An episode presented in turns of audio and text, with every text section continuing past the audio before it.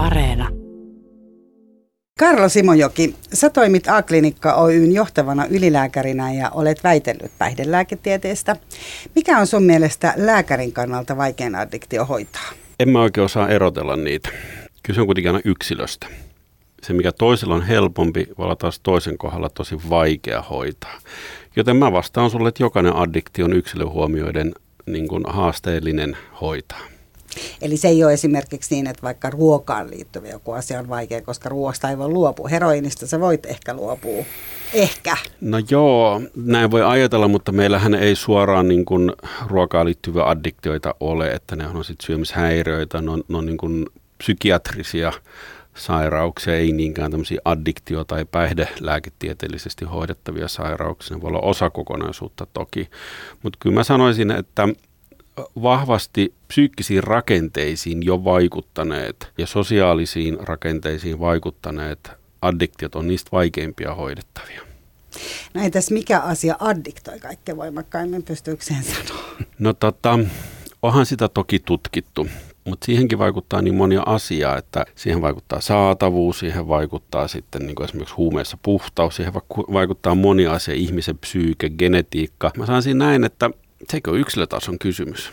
Joku meistä addiktoituu helpommin alkoholiin, toinen peleihin, kolmas huumeisiin. En mä tossakaan haluaisi erotella, kun ne, on, ne kaikki aiheuttaa ongelmia ja haasteita, niin miksi ne pitää arvottaa?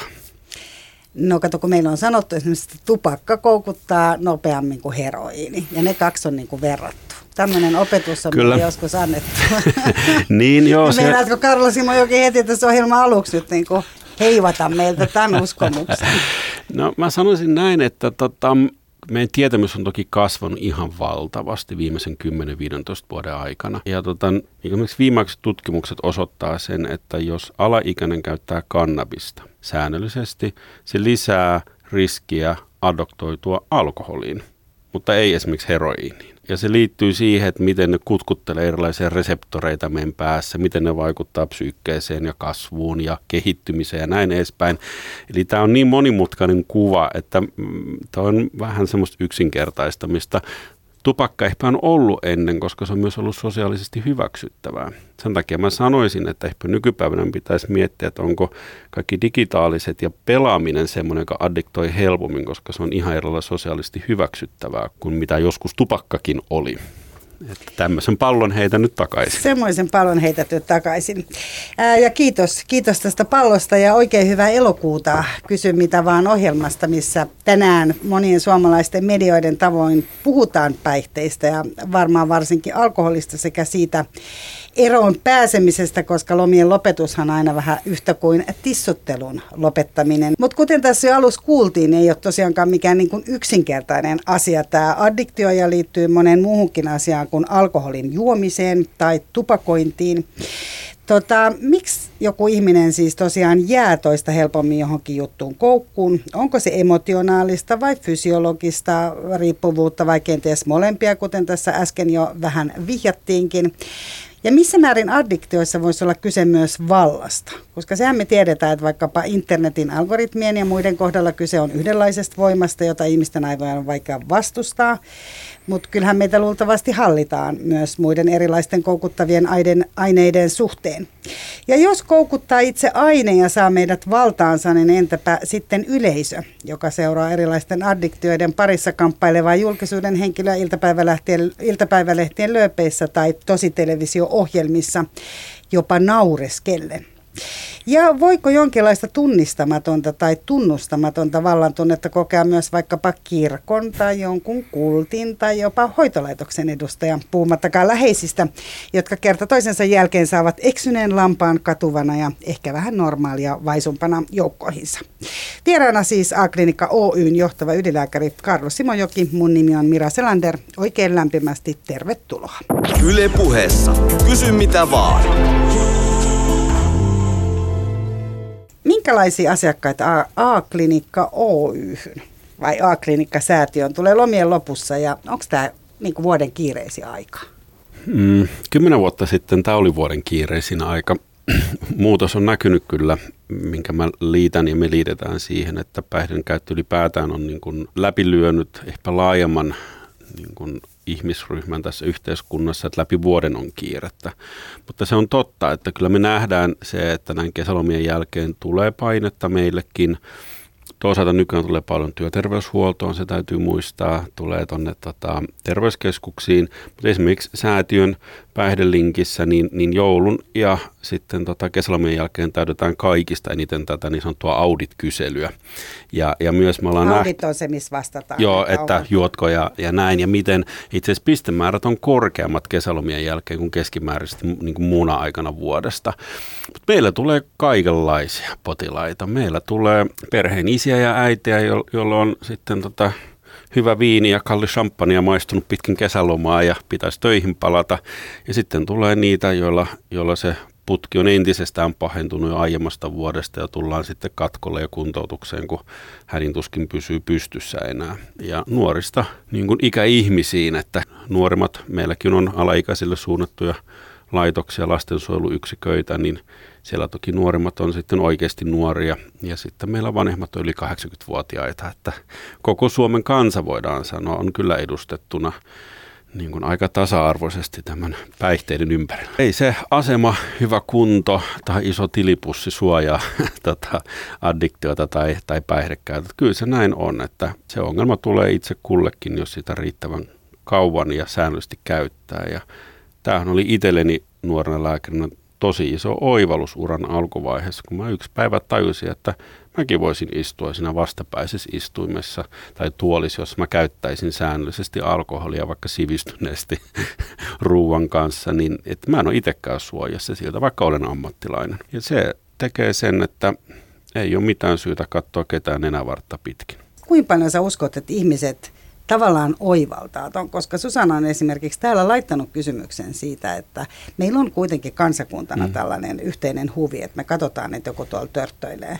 Et jos nyt ajatellaan Matti Nykänen, joka on mainittu monta kertaa tässä ohjelmassa, niin äh, kun henkilökohtaisesti vaikka katsoin suurella surulla mm. niin kuin hänen toimintaansa ja voin kuvitella, että moni sun, sun alalas on katsonut, niin ihmiset niin kuin nauro. Ja tätähän me katsotaan myös tosi TV-ohjelmissa, kuten mainitsin ja niin edespäin. Eli, eli onko se joku niin kuin ylemmyyden tunto, mikä meillä on? Että toi tuolla töppäilee ja minä täällä olen syönyt aamupuuronia. Kyllä.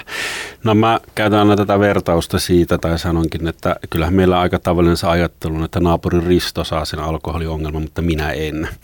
Ja, ja kyllähän tässä on varmaan samantyyppistä kysymys, että näkee, että toisella menee tosi huonosti, niin voi tuudittautua siihen, että mulla menee itse asiassa ihan hyvin vielä, vaikka oikeasti se alkoholi aiheuttaisi jo ongelmia ja se olisi vähän siellä takaraivossa. Kyllähän ihmiset ymmärtää sen, että nyt se on vähän ongelma, tämä on vähän isompikin ongelma, mutta sitten siihen alkaa tulla näitä häpeää, sitä kasvomenettämisen pelkoa, kaikkea pelkoja, mitkä liittyy siihen niin kuin päihteisiin ja, ja sen hallinnan menettämiseen, niin sitten sitä aletaan peitellä ja, ja työnnetään se aktiivisesti sinne taka-alalle. Ja sen takia mä esimerkiksi ajattelen, että isoin askel, josta mä olen aina tosi onnellinen, on se, että kun ihminen tulee hoitoon. Silloin hän on myöntänyt sen, että nyt tarttiskin apua. Ja se on se itse asiassa vaikein.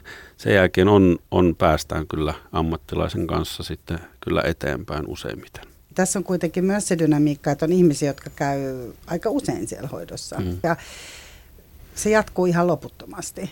Otatteko te ihan samalla innolla niin kuin vastaan, jos Seija tulee sinne niin kuin seitsemän kertaa vuodessa ja muutosta ei tapahdu vuodesta se, toiseen? Seitsemän kertaa vielä aika vähän. Tota, totta Onko kai. vähän On, kyllä, totta kai. Siis täytyy muistaa, että addiktiot ja kunnon päihden riippuvuus on yksi pahimpia sairauksia, mitä ihminen voi saada.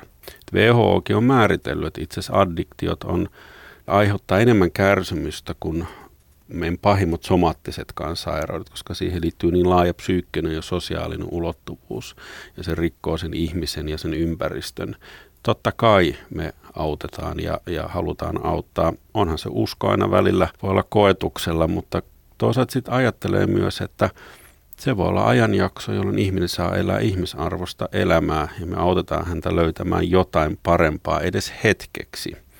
Ja, ja se on kyllä semmoinen mielestä myös tärkeää, että miksi meidän pitää aina ajatella, että sen pitää tuottaa joku tietty lopputulos. Ja, ja tästä mä kritisoin mediaakin aika ajoin, että mehän rakennetaan näitä kauheita legendoja, että ryyppäsin kuin hullu, menin jonnekin hoitoon, olin kuusi viikkoa ja nyt mä olen menestynyt liikemies, mulla on perhe ja BMW. Koska mulla on potilaat, jotka oikeasti niin kuin on vuosien mittaan sanonut, että, että en mä kykene tommoseen. Ja, ja sitten he luovuttaa tavallaan, koska he ajattelee, että heistä ei ole tähän. Siis kykene siihen normaalielämän Raittiuteen, elämiseen. täydelliseen raittiuteen ja siihen, että he on sitten niin kuin, tiedätkö, menestyy sen jälkeen, kun se muutos on useimmiten kohtuullisen pieni, voi olla ulkopuolisen näkökulmasta. Jos meillä on työssä käyvä yksinhuoltaja äiti, joka on juonut korrellisen kaljaa viikossa, ja hän pystyy vähentämään siihen, että hän juo kuusi pulloa viikossa. Onhan se hirveä muutos.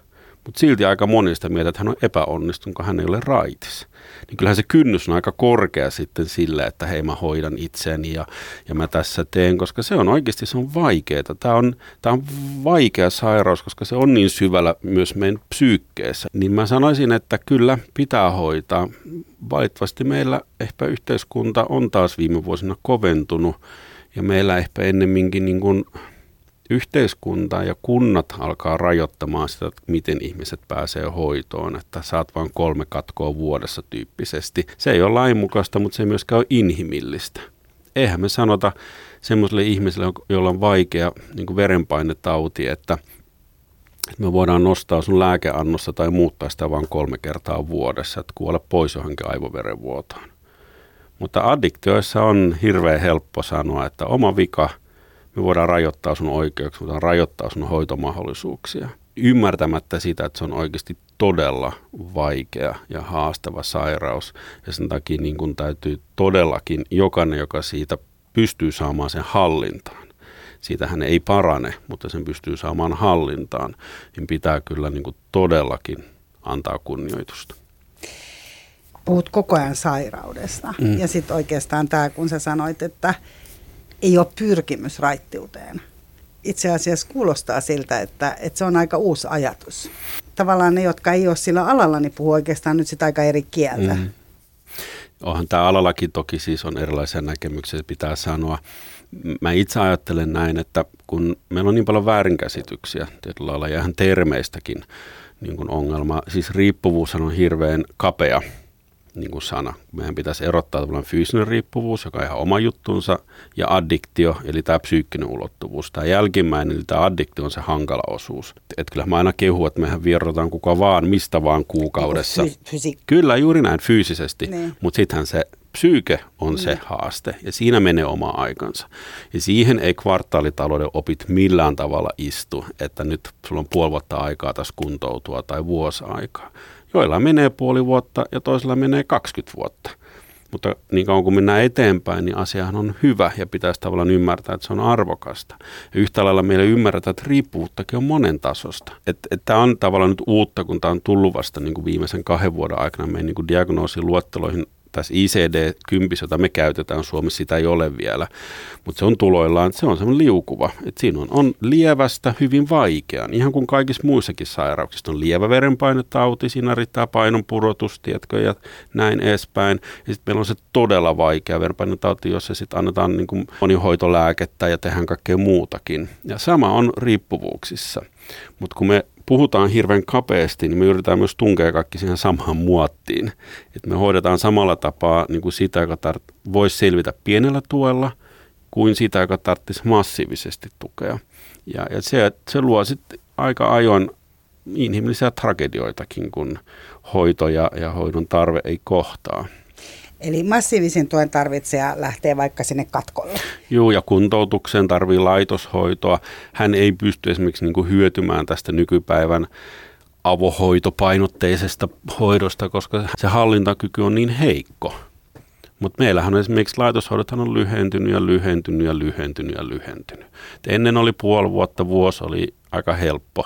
Nykyään se on niin kuin kahdesta neljää viikkoa ja sitten tapellaan taas maksusitoumuksesta ja näin edespäin. Että kyllähän tämä niin kuin on muuttunut myös ja tässä odotetaan tavallaan semmoista tietynlaista suoraviivaista etenemistä, mikä tämän tyyppisessä sairaudessa on aika harvinaista.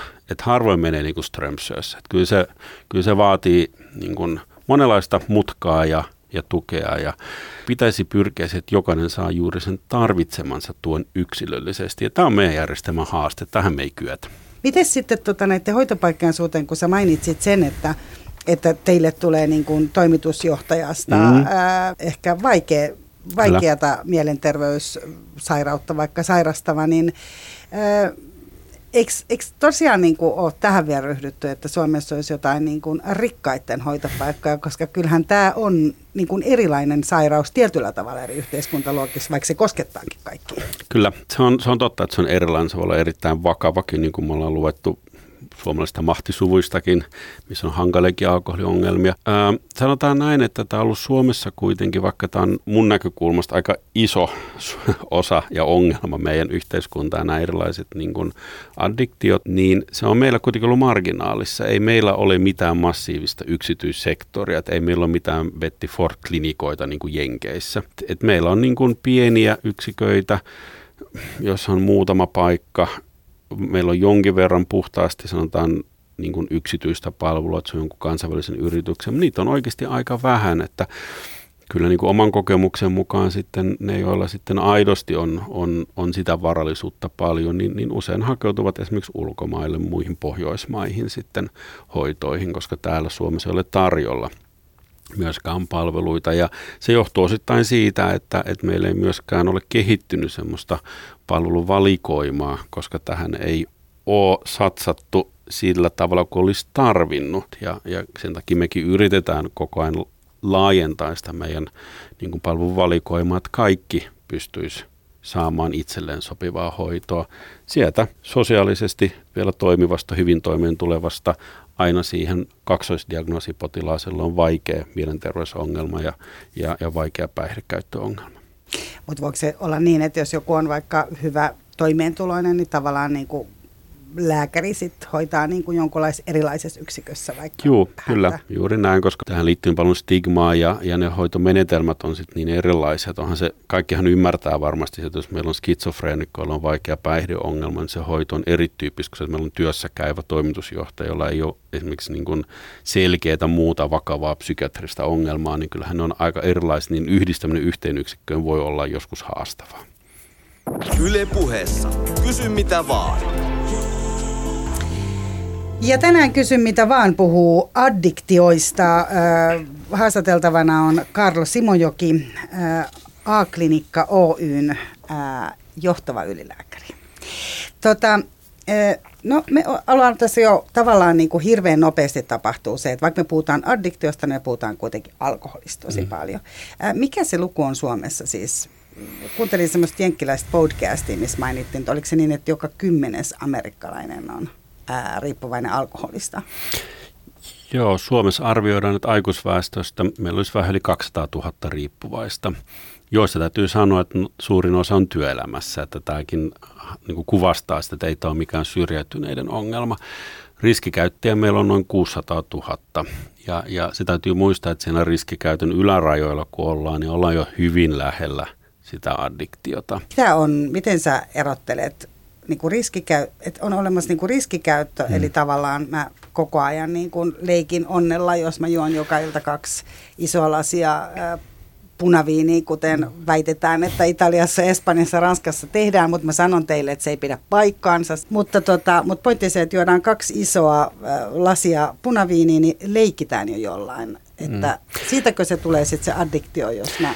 Joo, siis niin kuin riskikäyttö, jos mä nyt yksinkertaistan mm. tässä kohtaa. Että riskikäytön kohdalla puhutaan pääasiassa terveydellisistä haitoista. Sitten seuraava taso on haitallinen käyttö. Silloin alkaa ilmetä sosiaalisia haittoja jo, että jää vaikka niin kuin asioita hoitamatta. Ja sitten sen jälkeen tullaan siihen riippuvuuteen, että, että sitten yhdistyy tavallaan nämä sosiaaliset haitat ja terveydelliset haitat yhteen, ja niistä tulee sitten sen verran iso, ja sitten täyttyy ne kriteerit, mutta siinäkin niin kuin sanoin, riippuvuudessa lähdetään niin kuin lievästä todennäköisesti, mutta jos jatketaan, niin sitten tullaan siihen vaikeankin riippuvuuteen. Tuossa alkoholissa on se tavallaan siinä molekyylissä, niin kuin muissakin näissä aineissa tai aineriippuvuuksissa on se ehkä semmoinen niin tasa-arvoistava asia on se, että jokainen meistä, kun riittävän kauan ja säännöllisesti käyttää, niin kehittää vähintäänkin sen fyysisen riippuvuuden, että näin se vaan on. Ja se on niiden aineiden luonteessa. Sitten on kiinni niin paljon muista asioista, että pääseekö puhkeamaan täysimittainen addiktio. Koska toki on myös rakenteet, jotka suojelee ja tukee. Ja, ja jos ne on riittävän vahvoja, niin se voi pysyä hallinnassa. Tämähän me nähdään esimerkiksi niin kuin eläkeläisillä, että, että on saatettu juoda koko elämänsä sivistyneesti, sitten koittaa eläkeikä, niin se romsahtaa käsiin. Ja sitten juodaankin ihan poskettomasti, koska se elämä, se sosiaalinen paine on rajoittanut ennen sitä, ne on ollut sellaisia tukevia rakenteita, sitten ne häviää ja sitten se alkoholi täyttääkin sen tyhjön, mikä on syntynyt. Siitähän on kysymys tavallaan myös näissä addiktioissa, että se aine tai toiminnallinen riippuvuus, niin nehän syrjäyttää vähitellen ne normaalit tavat käsitellä elämään kuuluvia erilaisia tunnetiloja ja tapahtumia. Ja, ja sitten loppupeleissä käy niin, että sit sä juot iloon, suruun, stressiin, ihan mihin vaan, koska sulle ei ole enää muita keinoja. Ja sehän sitten se hoito on, sitten me joudutaan opettelemaan niitä taas uudelleen. Toistoilla pyritään sitten niin kuin vähentämään sitä, että se alkoholi tai joku muu päihde on se, jolla vastataan erilaisiin tunnetiloihin ja tilanteisiin ja muuta. Ja sitten siinä on koko ajan se neurologia mukana, mikä on mielestäni hirveän tärkeää pitää mielessä, että se neurologia sillä lailla auttaa siihen ymmärtämään sitä joskus varsin epäloogista käyttäytymistä, mitä päihderiippuvaisella on, niin se ei tule sitä tuomitsemista, kun ymmärtää, että sillä oikeasti on merkitystä. Esimerkiksi vaikka stressisietojärjestelmä vaurioituu, motivaatiojärjestelmä, niin siitä seuraa tiettyjä toimintamalleja, jotka sitten johtaa siihen, että ihmiset tekee ihan järjettömän tuntuisia päätöksiä. Mutta kun sen tietää, niin osaa suhtautua siihen, aha, okei, tämä ei ole tyhmä, tämä ei ole paha, tämä ei ole tuhma, vaan tässä on neurologia taustalla ja siihen voi puuttua ja sitä voi auttaa ja vahvistaa taas niitä terveempiä toimintatapoja. Mutta tämä neurologia, neurologinen puoli tulee siis sen aineen käytön myötä. Kyllä. Että jos vaikka nuori nyt polttaa kannabista, aloittaa Joo. vaikka 15-vuotiaana polttamaan mm. kannabista, niin silloin tulee ne muutokset, eikä niin, että hänellä on jo ne ja hän... Juuri näin. Joo, ne tulee sen käytön myötä. Että toki puhutaan myös geneettisistä alttiuksista. Jos me puhutaan alkoholista, sanon suoraan, mua välillä vähän ärsyttää se semmoinen keskustelu, että me suomalaiset ollaan jotenkin herkkiä alkoholisoita, mutta ei me oikein voida tälle mitään. Jos näin oikeasti olisi, niin täällä olisi aika paljon enemmän alkoholisteja. Meidän geneettinen alttius sinällään kansana ei eroa muista kansakunnista. Toki meillä on tiettyjä perheitä jossa, tai sukuja, joissa on joku geneettinen poikkeama, joka saattaa altistaa. Mutta se ei ole mikään tekosyy lailla sanoa, että geenit minut veivät tähän, että huonot geenit suvussa. Kyllä, kyllä nykyään ajatellaan yhä enemmän sitä, että itse se yhteiskunta, se sosiaalinen ympäristö on se päätekijä addiktioiden synnyssä – Geeneillä ja alttiudella on oma osansa siinä. Kun täytyy muistaa, että vaikka olisit kuinka herkkä, jos sä et koskaan käytä, niin ei se laukea se niin kuin riski. Tämäkin on semmoinen asia, minkä takia mä myös sanon, että kannattaa pohtia, mitä te kokeilee ja mitä tekee, koska koskaan ei voi tietää, kuinka hyvin ja missä tilanteessa sun oma genetiikka matchaa sen käytetyn aineen kanssa. Joillekin sopii hitaat paremmin, eli, eli heroini ja tämän tyyppiset toiset niin kuin matchaa taas tämä niin kuin stimulanttipuoli paremmin, kolmansilla joku muu. Kyllähän sinä sitten se meidän psyyke ja, gen, ja tavallaan se niin kuin genetiikka sitten löytää sen sopivan, että mitä enemmän kokeilee, niin sitä suurempi se riski on, että se joku päivä natsaa. Ja sitten se onkin, se kynnys jatkaa käyttöä laskeekin aika merkittävästi. Mutta jos nyt puhutaan vielä tästä genetiikasta, täällä oli nimittäin kuulijan kysymyksiä kanssa siitä. Esimerkiksi Mikael on kysynyt, että pitääkö paikkaansa, että alkoholismi, alkoholismin yhteydessä usein hypätään yhden sukupolven yli Eli jos isä joi, niin seuraavaksi ei juokkaan hänen oma poikansa, vaan pojan poika oli aika tämmöinen niin kuin sukupuoli, sukupuoli tässä esillä, mutta nämähän on aina nämä tarinat. Ja toiseksi täällä on kysytty myös sitä, että pystyykö ihminen tekemään jonkinlaisen testin tietääkseen, että onko hänellä tämä geeni ja jos on, niin miten pitäisi toimia. Tämä on nimimerkki moderni ihminen. Sehän ei ole yksittäinen geeni. Jos mm. olisi, niin meillä olisi jo joku hoito siihen ja joku testi. Eli tota, ei, ei voi testata geneettisesti. Eli ei voi lähettää jenkkeihin ei, tai jotain. Ei Mitä voi. sinne lähdetään sylkeen tavallisesti, kun tehdään näitä dna Kyllä, niin...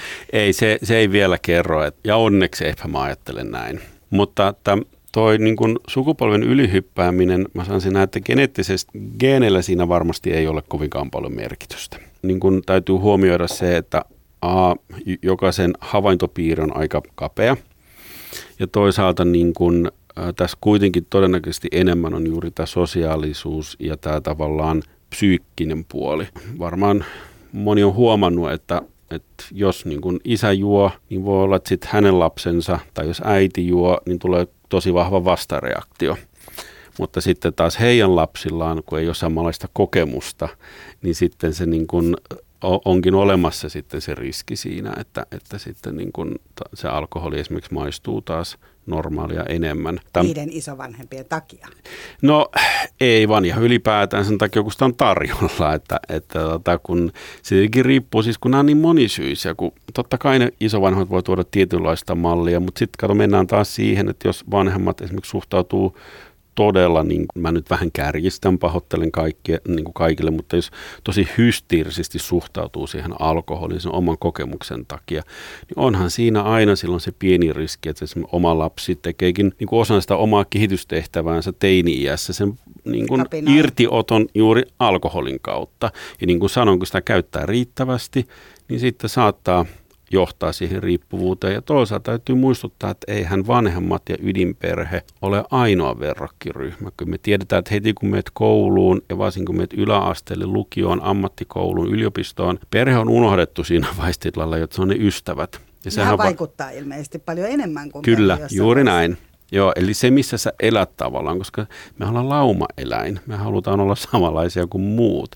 Jos kaikki muut dokaa, niin sitten on vaikea sanoa, että ei. Sen me nähdään se Suomessakin, että vaikka nuoret juo keskimäärin vähemmän, kun he tulee aikuisikään, niin se tasaantuukin, koska siellä ollaan me vanhat antamassa tavallaan sitä verrokkiryhmää ja mallia siitä. Eli se on he, mitä he on nähnyt vai no, onko se jotenkin siellä heidän, koska ajattelet, kun he tulee niin kuin aikuisemmaksi, mm. niin No he kato siitä. aikuiset teki. Niin, niin, tai tekee edelleenkin, koska mehän ollaan silloin niin kuin yliopistossa, työelämässä, meitä on monenlaisia, mm. on monta ikäryhmää ja he näkee tavallaan sen mallin ja jos vaikka firman pikkujoulussa on aina tapana ryypätä urakalla tai käyttää muuten alkoholia, niin kyllähän se vaan se verrokkiryhmä sitten vaikuttaa siihen. Eikä meidän toki pidä myöskään unohtaa kaikki markkinointi ja, ja mainonta ja tämän tyyppiset, niilläkin on merkitystä, että mm. yhtä kuin kaikissa muissa tuotteissa.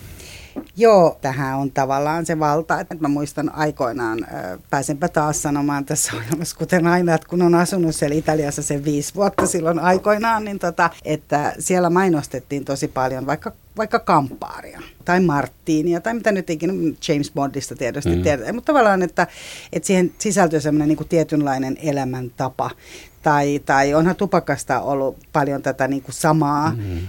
En tiedä huumeista, mietin tällä hetkellä niin kuin fiktiivisiä sarjoja, että oman nuoruuden sarjat ollut silleen, niin kuin, että, että jos käytät jotain, niin saat niin kuin Kristina F. siellä niin kuin jollain saksalaisella rautatieasemalla. Mm-hmm plus Unelmien sielunmessu, sun muita tällaisia elokuvia. Mutta että ehkä sekin on tänä päivänä vähän erilaista. Että onhan näilläkin niin kuin tosi suuri valta ja vaikutus, että millä tavalla me kerrotaan. Ja siellä on kuitenkin niin isot jätit takana. On, se on totta. Siis kun ennen hän tupakoitiin elokuvissa joka paikassa, kyllä se on nähty, että markkinointi ja mainonta on niin kuin loppu, voidaan sanoa, niin kyllähän se näkyy myös siinä, että miten ihmiset tupakoi. Nythän meillä on paljon sarjoja, joissa sitten niin kuin on mukana kannabis tai metamfetamiini tai muut vastaavat. Kokaiini. Tai kokaiini kyllä, että niin kyllä ne vaan vaikuttaa. Se on, siis kyllähän tuossa mä luin jonkun amerikkalaisen selvityksen se, että esimerkiksi niin kuin nyt rap-videoissa on paljon viitteitä kokainin käyttöön ja Instassa ja muualla on tätä niin kuin siihen viittaavaa, niin se on näkynyt jo nuorten niin kuin suhtautumisessa ja käytössä. Et, et, nyt tämä on ihan uusi tämä somemaailma ihan omansa, että et siitä saa vielä nähdä, että mikä sen merkitys tässä päihdepuolella on. Että, joo, sillä on iso vaikutus. Me ei aina tulla miettineeksi sitä. Tavallaan tässä vaiheessa, kun ollaan puhuttu Karlo Simojoki sun kanssa tällä Kysy mitä vaan ohjelmassa näistä riippuvuuksista, addiktioista ja päihteiden käytöstä varsinkin, että tulee semmoinen, että melkein kannattaisi niin noudattaa niitä mummon ohjeita ja ei tehdä mitään. No joo. mä... että ei ainakaan lähteä kokeilemaan mitään. No joo, siinä on oma riskinsä, että, että Siis kyllähän mä toki niin kuin lääkärinä näen sen, että kun tiettyyn sen vaiheeseen siinä käytössä mennään, niin ei raittius, se on ainoa vaihtoehto, jos halutaan selvitä hengissä, voidaan sanoa näin. Toisten kohdalla se voi olla se niin sanottu kohtuukäyttö. Että ehkä mitä mä itse toivoisin, että ihmiset paljon enemmän tekisivät, on semmoinen niin tietoinen – esimerkiksi alkoholin käyttö. Että, että ei juoda vaan tavan vuoksi, ei juoda sen takia, että se on hienoa, ei sen takia, että näin tehdään Italiassa, vaan aidosti miettiä sitä, että hetkinen, että, että miksi mä juon, mitä mä tällä haen, mitä tämä tekee, miten tämä vaikuttaa lähiympäristöön, niin se voisi jo aika paljon auttaa siihen, että meillä ei syntyisi niitä päihdeongelmia niin paljon. Valittava totuus, minkä moni ei halua kuulla, on se, että jokainen alkoholisti on ollut joskus kohtuukäyttäjä. Että mä en ole yhtäkään potilasta tavannut, joka olisi aamulla ollut juoppo tai, tai tota, huumeiden käyttäjä tai muuta. Että kyllä se, se vie aikaa, se, se, se syntyy niin kuin ei hetkessä ja kyllä se usein toistuu se tarina siitä, että ihan meikä voidaan sanoa huomaamatta minä alkoholisoiduin. Niin vaan kävi.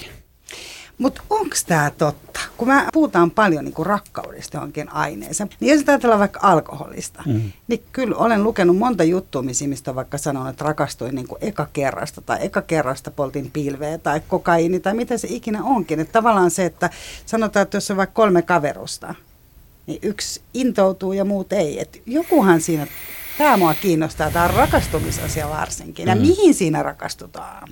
Niin, niin kuin mä sanoin, tämä on juuri se matchi. Ja se on hirveän vaikea sanoa, että koska sehän muodostuu sitä omasta psyykkeestä, omasta menneisyydestä, omista geeneistä. Ja näin toki käy, en mä sitä sano, mutta mä puhun tästä suuresta massasta. Kun tämä mun mielestä vähän niin kuin, sanotaan tämmöinen keskustelu siitä, että, että rakastuin aineeseen, niin siinä on se vaara vaan, että se meille muille antaa sen valheellisen turvallisuuden tunteen, että kun minä en kokenut tämmöistä, niin minä olenkin turvassa kun se ei vaadi sitä. Se ei vaadi sitä rakastumista. Kyllä ihan se harmaa arkikin voi tehdä sinusta alkoholistin. Se vasta varmaan tekee. että, tota, mutta niin kun, totta kai näitä ihmisiä on. En mä, ohan, to, toki minäkin niihin tai heihin törmännyt, joilla näin on käynyt, mutta ei heilläkään heti se riippuvuus ole syntynyt. Ja siinä taas esimerkiksi ratkaisee, että minkälaiset ne niin kuin, niin kuin sosiaalinen tukiverkosto on, Et koska se vaatii kuitenkin sen, että että sä käytät riittävästi, jotta sulle se riippuvuus syntyisi. Sitten on eri asia, kun puhutaan just niin kuin riskikäytöstä, haitallisesta käytöstä, mutta riippuvuus vaatii aina toistoja. Ja jos niin kuin se yhteiskunta tai lähipiiri tukee, että niin toistoja ei tule niin paljon, niin kyllä se sitten on suojaamassa siltä riippuvuudelta. Eli siinä tapahtuu tämmöinen niin kuin NS-huumaantuminen. Mm. Kolme olutta maistuu hyvältä. Mäpä haluan ensi viikonloppuna kans ne kolme olutta, jotta mulla on niin kuin tämä tilanne. Ja jos se on vaikka semmoinen kohta, missä tavallaan äh, sulla on vaikka... Mutta jos sulla on vaikka kaverit, jotka sanoo, että ei kun hei, että... Mennään pelaa padeliin mieluummin. Niin, just näin niin se on siinä.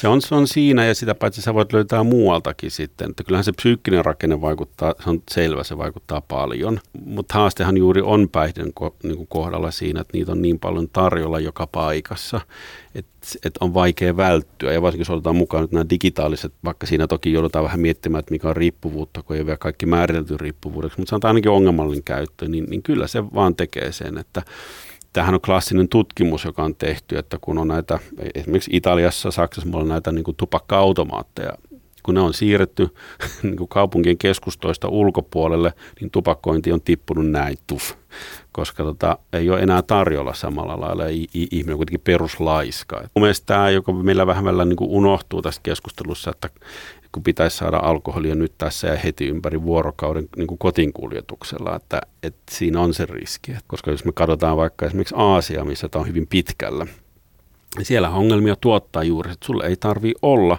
yhtään alkoholia kotona, koska sä voit tilata sen varttitunnis ihan mitä tahansa, hyvää ranskalaista viiniä, kolme pulloa ja se lähetti tuo sen sulle niin kuin alle puolessa tunnissa. Niin se on tavallaan tämä yllyke ja sitten toimitaan. Mm, niin, että aika laiskasti saa. Ei, saa, ei tarvitse nähdä edes, kyllä. ei tarvi edes ne, kun nähdä mitään vaivaa. Juuri näin. Sen Tota, ää, sä varmaan, että on ymmärtänytkin, että sä et ehkä kannata tätä ää, viiniä ruokakaupoista ja, ja tosiaan niin kun, miksi kello yhdeksän jälkeen ei saa Joo, mä ihan niin kuin mä sanoin, että meidän alkoholikulttuuri sinällä ei ole kypsä siihen siis niin kuin monella tapaa, että, että A, meillä tämä sosiaalinen suhtautuminen on on liian tuomitsevaa ja, ja se johtaa piilotteluun ja häpeään. Meillä suurin osa alkoholista kulutetaan kotona ja meillä ei ole esimerkiksi sellaista ravintolakulttuuria, että se olisi, niin kuin liittyisi siihen ja sosiaalisen kanssakäymiseen, vaan kyllähän meillä, niin kuin sanoin, 76 prosenttia muistaakseni niin kuin kulutusta alkoholista, ja nyt on varmaan isompi näin korona-aikana, käytetään kotona. Niin eihän siellä ole minkäänlaista kontrollia. Niin kuin musta on hauska tämä, kun meillä oli tämä keskustelu, että että vain suomen kielessä on kalsarikännisana, koska tämä mielestä kuvastaa niin hyvin se, että se on siellä neljän seinän sisällä. Ja sen takia mä ja en... Känni. Juuri näin, ja mä en pidä tätä sen takia niin kuin hyvänä. Me, me, meillä ei ole semmoista sosiaalista tukea ja rakenteita, jotka vähentäisi sitten ni, niin kuin riskiä ongelmien syntymiselle. En mä toisaalta niin kuin myöskään, vaikka jotkut niin luulee, ole sitä mieltä, että Suomi pitäisi niin kuin kieltolaki saada, että se on ihan yhtä lailla niin kuin ehkä väärä lähestymistapa, koska eihän tämä kaikille ongelma ole. Tämä on, tämä on hankala kysymys, koska, koska tässä on niin monta sitten, sitten niin kuin näkökulmaa ja siinä tullaan myös sitten siihen, että me joudutaan myös tämän keskustelun puitteissa miettimään erilaisia sosioekonomisia niin tilanteita ja joudutaan sen ehkä joskus rumankin todellisuuden kanssa tekemiseen, että kyllä meillä on aika polarisoitunutta ja eriarvosta ja eri niin kuin laista yhteiskunta-asemaa voidaan sanoa, jossa nämä erilaiset muutokset vaikuttaa eri lailla. Kun mietitään esimerkiksi vaikka erään yrtin laillistamista Jenkeissä, eli kannaviksen, missä on suurimmat ongelmat? Vähän koulutetuissa, köyhissä, pientulosissa. Ei ne hyvätuloset niin paljon siitä kärsi. Ja silloin mun mielestä tulee tämä myös moralis-eettinen keskustelu, että vaikka on kiva saada se hyvä viini yhdeksän jälkeen sen, sen tota sisäfilepihvin niin kuin rinnalle, niin se ei välttämättä ole eettisesti oikein, kun mietitään koko yhteiskuntaa. Että jostain pitää myös sanotusti etuoikeutettujen luopua, jotta yhteiskunta voisi paremmin. Niin ja ääni on tietysti kuitenkin sille julkisesti usein on. sit sillä Juuri näin. sisäfilepihvin kyllä. syöjällä tai vegaani, vegaanipihvin. no, nykyään, mikä se, joo, kyllä. mikä se tällä hetkellä on. Yle puheessa. Kysy mitä vaan. Tota, äsken kun sä mainitsit, tai, tai kun puhutaan tästä niin kun, myös tästä fysiologisesta ja psyykkisestä puolesta, mä mainitsin aikaisemmin myös sitä, että kuuntelin tosiaan tätä yhtä amerikkalaista podcastia, mm. missä oli siis aiheena nimenomaan addiktio, ja se oli siis kokemusasiantuntija kertomassa, miten hän 13-vuotiaasta asti joi tavallaan jo kaikki sen tunteeseen. Ja se yksi osa, mikä hänen kohdallaan oli se, että piti alkaa niin kuin jollain tavalla käydä käsiksi niihin tunteisiin. Mm-hmm. Eli tota, säkin oot maininnut tässä kuitenkin jonkun sellaisen, onko se sitten aukko tai tyhjyys tai, tai mitä se on? On onko meillä niinku sellainen sisäsyntyisempi, että vaikka meidän täytyy niinku harjoittaa tai, tai tota, toistaa vaikka sitä, että me juodaan tarpeeksi usein tai tehdään jotain muuta, mihin me jäädään koukkuun, mistä syntyy se addiktio, mutta onko meillä joku semmoinen, että tavallaan, että jos me pystytään olemaan mahdollisimman kokonaisvaltaisesti hyvinvoivia niin kuin tunnetasolla, niin me ei ruveta kaikkiin tunteisiin juomaan, vai mistä siinä on? Onko se joku kiintymyssuhde taustalla? Mikä? No joo, kun olisikin yksi syy ja yksi ratkaisu, niin tämä olisi paljon helpompaa tämä työ, kun niitä syitä ja toisaalta ratkaisu on yhtä paljon kuin on käyttäjiäkin. Mä vierastan sitä ajatusta siitä, että puhutaan siitä, että on valmiiksi joku – esimerkiksi niin kuin tunneongelma tai jotain muuta. On totta, että jotkut sosiaaliset niin kuin, äh, haasteet, köyhyys, mielenterveysongelmat, ne, ne lisää riskiä sille, että niin kuin syntyy myöhemmin päihdeongelma. Mutta se ei ole itsestäänselvyys, se ei ole automaatio. Ja jos me tavallaan niin kuin ajatellaan, että, että tämä vaatii sen, että siellä on joku ongelma jo yksilössä, niin A, me tuomitaan se ihminen – Hänhän on silloin helposti vähän huonompi kuin me muut, kun hänellä on jo tämmöinen defekti, johon hän sitten käyttää päihteitä. B, se antaa taas meille paremmille ihmisille sen valheellisen tunteen, että minullehan ei synny ongelma. Ja se, niin se myös johtaa siihen, että eihän meidän tarvi hoitaa heitä välttämättä, kun sehän on heissä niin kuin itsessään jo sisäsyntyisesti tämä ongelma, niin sillähän ei kauheasti voi mitään. Niin sen takia mä niin kuin vastustan vähän tuota ajatusta ja tuota ajatuksen kulkua koska vaikka olisi kuinka hyvät lähtökohdat elämässä, niin kyllä se elämäkin voi sitten viedä itsessään semmoiseen suuntaan, että se päihde saa sen ison roolin elämässä. mutta sillä on yhteiskunnalla merkitys, siinä on sosiaalisella ympäristöllä merkitys, että se on niin tavallaan moniulotteinen kudoelma, joka johtaa siihen. Selvää on, ja tämä on useinkin sanonut, on kuitenkin myös se, että kyllä ne yhteiskunnalliset muutokset ja sen hyvän niin kuin lähtökohdan tarjoaminen on parasta ennaltaehkäisevää päihdetyötä, mitä yhteiskunta voi tehdä. Sillä on saatu suurimmat muutokset aikaiseksi. Katsotaan Islantia, josta kaikki puhuu. Nehän on satsannut älyttömästi nuorten ja perheen hyvinvointiin, minkä seurauksena niin kuin islantilaiset nuoret, jotka joi eniten Euroopassa ennen, juovat nyt lähes vähiten, koska on tuettu perheitä, harrastusta, koulua. Se ei ollut sitä, että tarvitaan hoitoa kaikille, tai se ei ollut sitä, että kielletään kaikki. Että et on ne elämän eväät, joilla sitten pystyy niin kuin vastaamaan niihin tilanteisiin, kun päihteitä kuitenkin tulee. Ja se on tärkeintä opetella, että osaa sanoa ei sopivassa kohtaa. Eli kyllä sillä on toki merkitystä, mutta mä vastustan ajatusta, että ihminen olisi jotenkin viallinen, jos hän saa päihderiippuvuuden. Musta se on kovin tuomitsevaa tarkoitatko että siellä Islannissa oli tämmöisiä niin pehmeitä asioita? Joo, ja siellähän tuettiin perheitä paljon. Siellä tuettiin vanhemmuutta, tehtiin tilaa, raivattiin esimerkiksi iltoihin, että perheet voi olla yhdessä ja näin edespäin. Ja oh. nämä ka- kaikki niin kuin rakensi sitä, että kyllä me tiedetään esimerkiksi se, että, että yksi erittäin tehokas päihdeongelmien, varsinkin alkoholin osalta e- niin kuin ehkäisevä toiminta on perheen yhteiset ruokailut. Sitä on paljon tutkittu Keski-Euroopassa sattuneesta syystä, että mitä useammin, nyt, nyt en mu, minunkin muistini pätkii, mutta mä muistelen näin, että jos vähintään kolme kertaa viikossa perhe syö yhdessä, niin se vähentää selkeästi sitä riskiä, koska jaetaan kuulumisia, tiedetään missä mennään ja sitten niin vanhemmat tavallaan pystyy tukemaan niitä – nuoria, sit kun he tulee aikuisiksi ja rakennetaan jo lapsuudessakin sitä hyvää pohjaa. Niin myös sitä, että tullaan niin kohdatuksi. Kohdataan Juuri toisen näin. nähdä, nähdään myös, että no. miltä toinen näyttää ja minkälainen on. On ja kyllähän se sit on selvä, että köyhyys ja, ja, ja osattomuus on myös sellaisia, jotka luo niitä riskejä. Ja niiden vähentäminen on myös sitä parasta ennaltaehkäisevää työtä, että sen takia tulisi tukea kouluja, niin kuin erilaisia harrastuksia, niin kuin Islannissa tehtiin. Että ja varmaan niin kuin tunnetaitoja kuulostaa myös siltä, että sillä on Joo, niin nehän syntyy tuosta, että muistaa tunnetaidothan syntyy siinä kohtaa automaattisesti.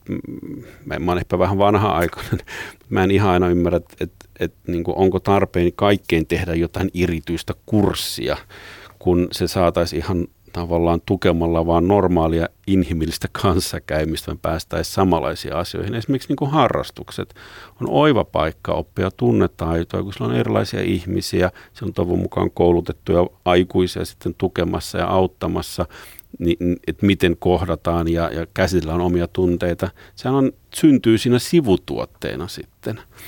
No tota, me ollaan nyt tosi paljon puhuttu nimenomaan alkoholista, äh, mutta sä oot jo maininnut esimerkiksi vaikka siis netti, mm. nettiriippuvuus. Ja Niilo kysyy täältä, onko vaikkapa viikonloppujuominen ihmisen kokonaisvaltaisen hyvinvoinnin kannalta pahempi asia kuin se, että ihminen viettää erilaisten ruutujen ääressä yli kolmasosan päivästään? Tota, tämä on hankala kysymys tämäkin, koska sehän riippuu niin paljon yksilöllisestä tilanteesta. Ne haitat on erilaisia haasteet, että sun maksa ei pauku, jos sä oot ruudulla – mutta sulla saattaa mielenterveys kärsiä tosi paljon, koska se, sehän esimerkiksi on liitetty tähän niin kuin liialliseen netin ja somen käyttöön juuri erilaiset mielenterveysongelmat on liitetty. Ja mä sanon, että tämä ei ole hedelmällistä verrata näitä, kun on hyvin erilaisia asioita. Ne haitat voi olla sille yksilölle ihan yhtä isot, vaikka ne on kovin erilaiset, mitä sieltä tulee. Että mä sanoisin, että kohtuudella kumpaakin, niin oltaisiin ihan hyvässä tilanteessa. Niin, että tasapaino olisi niin, tässäkin. Mun mummo opit, niin opetti, että kohtuus on, on niin, se on se viisauden alku monessa asiassa. Siihen, että. siihen aikaan ne mummot niin tiesi sen. Saa nähdä, minkälaisia mummoja meistä tulee, että pysyykö ne hallussa. Mutta tota, sitten Ilona on kysynyt täällä, että mistä ihminen itse tajuaa sen, että hänestä on tullut riippuvainen ja millä lailla läheisten olisi suhtauduttava riippuvuuteen. Kannattaako nalkuttaminen vai onko niin, että ihmisen on itse itse ymmärrettävä oma ongelmansa, jotta hän voi parantua siitä oikeasti? Joo, toi on tosi hyvä kysymys. Juuri ehkä tämmöinen tietoinen tarkastelu, että et, et itsehän siihen toki voi havahtua sillä lailla, että et jos huomaa, että se oma esimerkiksi päätös ei pidä, mä sanoisin näin, että jos on päättänyt olemaan juomatta vaikka vain sen yhden pullon olutta perjantaina ja siihen ei kykene, niin olisi syytä vähän miettiä, että kumpi tässä niin kuin päättää. Ei ole vielä välttämättä riippuvainen, mutta riskit on selkeästi olemassa jo siinä kohtaa. Kyllä sanotaan näin, että ihmiset yleensä niin kuin huomaa joko niin, että elämässä tapahtuu jotain, että he huomaa itselleen vaikka, että kaatuvat, tulee kolari, joku asia jää hoitamatta, tai sitten se, että läheiset on niin kuin nostanut asian esille. Eli kyllä se läheisten rooli on tärkeä. Tämä nalkutus on hieman hankala siinä mielessä, että, että ihminenhän lyö silloin ne puolustusmekanismit pystyyn. Itse olen yrittänyt sanoa, että vaikka se, niin kuin jos hirveästi potuttaa sen toisen vaikka päihdekäyttö, niin hengittää yön yli ja miettii sitä ja sitten ilmaista tunnemyrskyä, niin kertoo, että miltä se itsestään näyttäytyy, mitä se itsestään tuntuu. Ja se, että tämä on sellainen asia, joka painaa ja johon toivoisi muutosta ja että on mielellään tukena siinä muutoksessa, jolloin jätetään se päätös sille toiselle, koska on myös tärkeää niin kuin ehkä ymmärtää se, että päihdeasioissa liian usein vielä me tehdään näistä ihmisistä erilaisten toimien objekteja, kun me pitäisi tehdä heistä itsenäisiä päätöksentekijöitä. Ja se on hirveän tärkeä osa juuri sitä kuntoutusta, että he ottaa vastuuta, he onnistuu, he saa siitä boostia, jatketaan tai he epäonnistuu ja sitten mietitään yhdessä, että miten, miten ensi kerralla paremmin ja sitten taas onnistutaan ja näin edespäin. Niin se on tosi tärkeää, että tiukka mutta lempeästi niitä rajoja asettavasti ja, ja sillä tuomitsematta, koska tähän liittyy niin paljon sitä häpeää ja stigmaa, että kyllä se, se, se lyö tosi äkkiä sitten sen, että oh hiljaa, että en kuuntele, ei ole sun asia ja näin. Niin, se on vaikea asia niin kuin sanoa sille läheiselle, sitä voi helposti olla riitaa ja mm. toisaalta sitten taas se, että kyllä paljon puhutaan niin kuin läheisriippuvuudesta ja sä jo ennen tätä, kun aloitettiin tätä haastattelua, niin sanoit, että se riippuvuus ei välttämättä ole siihen, siihen oikea termi, että ne ei siinä samassa asiassa. Joo, ei. Siis se, se, on, se on enemmän psykiatrinen ehkä niin kuin ihmisten välisiin suhteisiin liittyvä niin kuin ongelma, sanotaan nyt näin. Mutta riippuvuus ei sinällään ole. Se kuvaa ehkä sitä. Psykiatrissa on niin kuin riippuvainen persoonallisuus, mutta sehän kertoo enemmän, se on ehkä enemmän ripustavainen ja se oma identiteetti ei ole ihan vahva ja, ja on toisessa kiinnitellä hirveän vahvasti. Mutta se ei ole riippuvuus siinä mielessä. Tämä on vähän hämäävä sana. Mutta siinä on kyllä jonkunlainen valtadynamiikka. Kyllä, siis ainahan päihteisiin liittyy valtaa ja valtadynamiikkaa.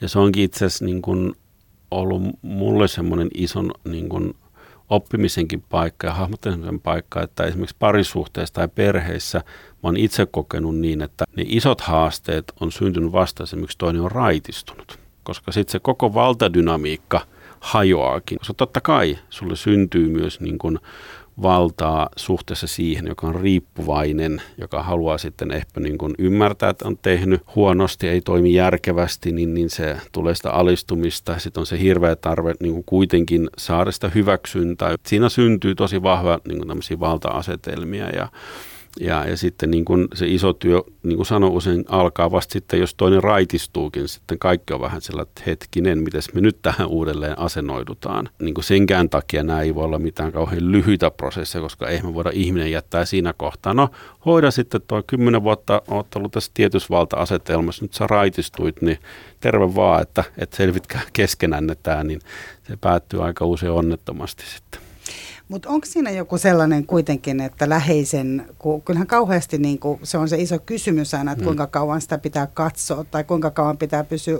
On nyt vaikea, jos ajattelee, että on puoliso tai, mm. tai äiti tai isä tai lapsi tai jotain muuta, niin vaikeahan siinä on niin kuin, ihminen jättää, kun hän, niin kuin sä oot puhunut, on kysymys kuitenkin niin kuin sairaudesta, että eihän me jätetä nyt syöpäsairasta ihmistäkään, mutta samaan aikaan hirvittävän vaikea sairaus, koska toinen on ärsyttävä, toinen on jossain aineissa, niin Joo, mutta se syöpä ei tartuta eikä sairastuta toista. Päihderiippuvuus tekee sen. Et kyllä mä itse ajattelen näin, että, että itse ei pidä tuhoutua toisen mukana. Että kyllä siinäkin menee rajansa. Niin kun, ja tämä muuttuu vielä täysin, jos mukana vielä lapsia, koska heitähän täytyy ihan erityisesti sitten suojella myös ja huolehtia heidän hyvinvoinnistaan.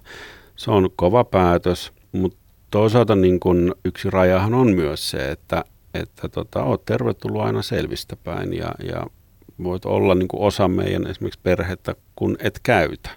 Sitten kun käytät, niin tämä ovi pysyykin kiinni, koska mulla on vaikka lapset tai itsestäni huolehtiminen. Kyllä se, se on kova päätös, mä tiedän sen ja, ja, ja toki tässä vuosien mittaan on monta perhettä ja pariskuntaa myös hoitanut, mutta kyllä se sitten itseäänkin kirpasee, kun näkee, että, että joskus se koko perhe uppoaa, kun tämähän on koko perheen sairaus sitten, kun olisi pitänyt jo sanoa, että nyt riittää.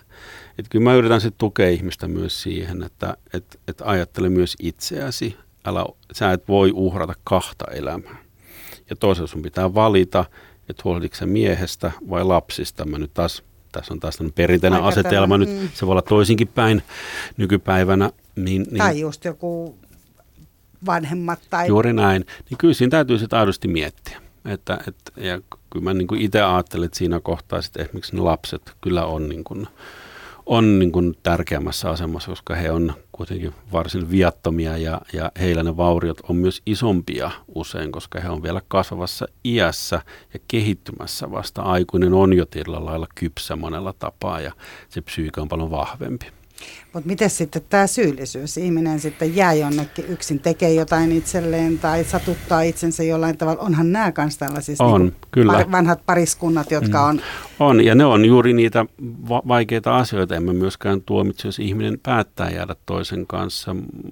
Tärkeintä on se, että me ei kokonaan hylätä. Siis sehän se on, että, että kyllä mä sitten ajattelen myös niin, että tänhän yksi osa on sitten myös, että jos ihminen antaa pienintäkin viitettä, mä haluan nyt vaikka katkolle – sitten lähdetään vaikka aamu kahdelta viemään. Et, et silloin niin kun ollaan siinä, mutta sitten jos niin kun ollaan täysin siinä niin kun päihdekäytön mm. kuplassa tietyllä lailla, niin siinä kohtaa sitten todetaan, että nyt niin kun huolehdit itsestäsi, mutta olen tässä, jos. Nä, nä, näiden kahden välillä pitää se tasapaino sitten koettaa löytää, eikä se helppo ole, eikä tuohon ole mitään semmoisia valmiita ratkaisuja, jotka sopisi kaikkiin tilanteisiin. Ja totta kai ihmiset tekee ne omat ratkaisunsa sitten ja ja tota, mä toisaalta koen, ei se ole mun tehtävä lääkärinä sitten tuomita. Yritän sitten parhaani mukaan auttaa sen ratkaisun kanssa, minkä ihmisen on tehnyt. Että Mutta myös siis häntä, joka tekee sen ratkaisun sillä tavalla, että jättää. Totta kai, sen, häntäkin täytyy tukea. Häntä Totta kai. koko perettä. Mitä sanot vielä, Karlo Simojoki, tähän loppuun? Oletko sitä mieltä, että jonkunlainen valtakuvio liittyy myös hoitamiseen? Onhan sekin aikamoinen... On, kyllä. Joo. Ylemmyyden tai jonkunlaisen. Kyllä se riski on olemassa. Ja kyllähän sitä nähdään. Niin kuin mä sanoin, että, että aika paljon meillähän on kuitenkin myös valtava historia psykiatriassa kehitysvammasta ja päihdepotilailla, että, että he on objekteja ja siihen liittyy semmoista valtaa. Ja kyllähän sitä meillä vielä on rakenteessa kuinka paljon. Että mehän asetetaan ehtoja. Sun pitää tehdä näin, jotta saat hoidon. Kun mun mielestä pitäisi olla niin, että tervetuloa hoitoon ja sitten mietitään, että miten me päästään yhdessä eteenpäin että eihän me sanota ihmisille, että joo, että tota, sit kun pystyt juoksemaan 10 kilometriä, niin, niin sit saat sun insuliinin. Mutta me saadaan vaatia, että pitää olla tietty raittius, että saa jonkun hoidon. Niin, mutta eikö se just tarvitse sitä hoitoa, kun sitä raittiutta ei pysty ylläpitämään. Et, et kyllä tähän liittyy valtaa ja, ja se helposti sitten myös niin kun, se dynamiikkahan on, niin kuin sanoin, että päihde riippuvaisillahan on sitten tietynlainen alisteinen asema joka tapauksessa, kun he hakee niin vahvasta hyväksyntää. Niin jos siitä ei ole tietoinen, niin se saattaa kyllä hoitopaikassakin ja hoitosuhteessa niin kuin keikahtaa, ei välttämättä hyvään suuntaan. Ja, ja kyllä sen kanssa pitää olla tietoinen koko ajan ja, ja kyllähän senkin kanssa sit syntyy myös sitä valtaa, että kyllähän niin kuin ihmiset voi olla niin kiitollisia, he saavat apua, että siihenkin liittyy sitten jonkinlainen riski sille, että, että niin kuin sille hoitajalle tai joka on auttanut toista, niin tulee sitten ehkä messiaaninen olo ja sehän synnyttää taas valta-asemaa. Kyllä tämä on niin kuin monella tapaa haastava niin kuin ala ja, ja mä itse ajattelen näin, että kieltä en ole oppinut niin paljon elämässä kuin mun potilailta ja heidän kanssaan olemisessa, niin, niin itsestäni, mutta myös niin kuin inhimillisyydestä ihmisistä. Että kun pitää mielestä, että me kaikki ollaan tasa-arvoisia, niin ehkä tämä valta-aset niin kuin asetelmankin synty sitten heikkenee. Niin, että voidaan olla molemmat, niin kuin sanoit alussa. Pitää että, olla, joo. Että ollaan samalla. Tota, sanoit kuitenkin, että päihderiippuvainen hakee hyväksyntää. Joo. Tähän Onko se niin kuin jotenkin tässä? No totta kai, koska siis kun hän on tavallaan heikko, hän on stigmatisoitu, hänellä on häpeää, niin totta kai hän haluaa sitten myös sitä hyväksyntää. Että kun meillähän on ajatus vahvasti että jos sulla on päihdeongelma, sä olet heikko. Ja sehän on niin kuin meidän kulttuurissa varsinkin aika, aika vahva semmoinen ulottuvuus. Ei se joka kulttuurissa ole, että, että kun se esimerkiksi niin kuin viittaa, niin kuin viittasi tähän Italiaan, jos olet asunut, niin, niin kuin olen paljon käynyt siellä näissä niin kuin päihdealan niin kuin asioissa. Ja kyllä niin kuin se, mitä mä aina jaksan kertoa ja toistaa, on se, että kun ihmisellä on päihdeongelma, niin me Suomessa he sanotaan, että no, minä otat itse niskasta kiinni. Kuitelaiset kollegat kysyvät, että mitä mä voin auttaa. Joo. Siinä on ihan hirveä niin kuin ero. Niin totta kai he hakee sitä hyväksyntää silloin varsinkin tämmöisessä kontekstissa kuin meillä, että, että mä olen ihan yhtä hyvä ihminen kuin muut. Työmies, mä nyt vähän kärjistän taas, saattaa tehdä ihan hulluna töitä. Siis niin kuin anekdoottimaisestihan kerrotaan, että kyllähän niin kuin tiedetään rakennusmailla, että semmoinen Tuuri Juoppo on maailman paras työmies, koska se tekee niin hulluna töitä siinä välissä todistaakseen, että hän on niin kuin mm. kelpo työmies, että, että kannattaa palkata, vaikka se sitten onkin välillä sen kaksi viikkoa siellä hunningolla, koska se taas sitten seuraava kaksi kuukautta se tekee kahden miehen työt. Että tässä on paljon tämmöistä. Ja näitä on näitä stereotypioita. On. Mä muistan myös nainen tai äiti, joka juo, niin hänellä on varmasti siistein koti. Eli niin Juu, tämän tyyppisiä sitten. On, ja se on tietenkin siis naiset, siitä voitaisiin puhua ihan Joo, oma kokonaisuutensa, oma... että siihen liittyy niin paljon siihen erilaisia paljon vielä. ja äityyteen. Mutta ihan nyt ihan vika kysymys, viimeinen kysymys Karlo Simojoki. Onko tota, onks häpeä syy riippuvuuksille vai synnyttääkö riippuvuus häpeää? Siinä on varmaan sekä että mutta kyllä se ainakin ylläpitää se päihdekäyttöä. Sitten kun sä koet häpeää ilman semmoista ihan merkittävää syytä tai sä olet jo aiheuttanut semmoisia asioita itsellesi tai muille, jotka aiheuttaa häpeää, niin kyllähän se ylläpitää sitä juomista. Koska kyllä niin kuin, kyllä niin monet kerrat on kuullut sen, että enhän minä ansaitse tätä hoitoa. Mä olen niin huono ihminen. Niin kyllähän siellä se häpeä on niin syvällä sitten, ja, ja sen tavallaan niin kuin purkaminen on ihan keskeistä, että, että jokainen on ihan yhtä arvokas, että olipa nyt se alkoholiongelma tai ei, koska usein se ihminen itse saattaa olla se suurin este sille hoidon onnistumiselle juuri esimerkiksi tämän häpeän ja kaiken muun takia, että hänet pitää saada uskomaan siihen, että hän on riittävän arvokas, että hän itse satsaa itseensä, mutta myös se, että hän on valmis vastaanottamaan sen muiden – panostuksen hänen hyvinvointiinsa. Ja se on, siinä se häpeä on ihan keskeinen niin kuin tekijä, että siihen päästään kiinni. Toivottavasti me ainakin vähennetään sitä sillä, ettei me ainakaan niin kuin naurata niille ihmisille, kenellä tämä on. Juuri näin. Lämmin kiitos Karlo Simoni, että tulit vieraaksi puhumaan monimutkaisesta vaikeasta aiheesta, mistä tosiaan jaksoja riittäisi. Kiitos teille rakkaat kuulijat. Laittakaa viestiä ja tavataan ensi viikolla. Mun nimi on Mira Selander. Mahtavaa viikkoa. Moikka! Yle puheessa. Kysy mitä vaan.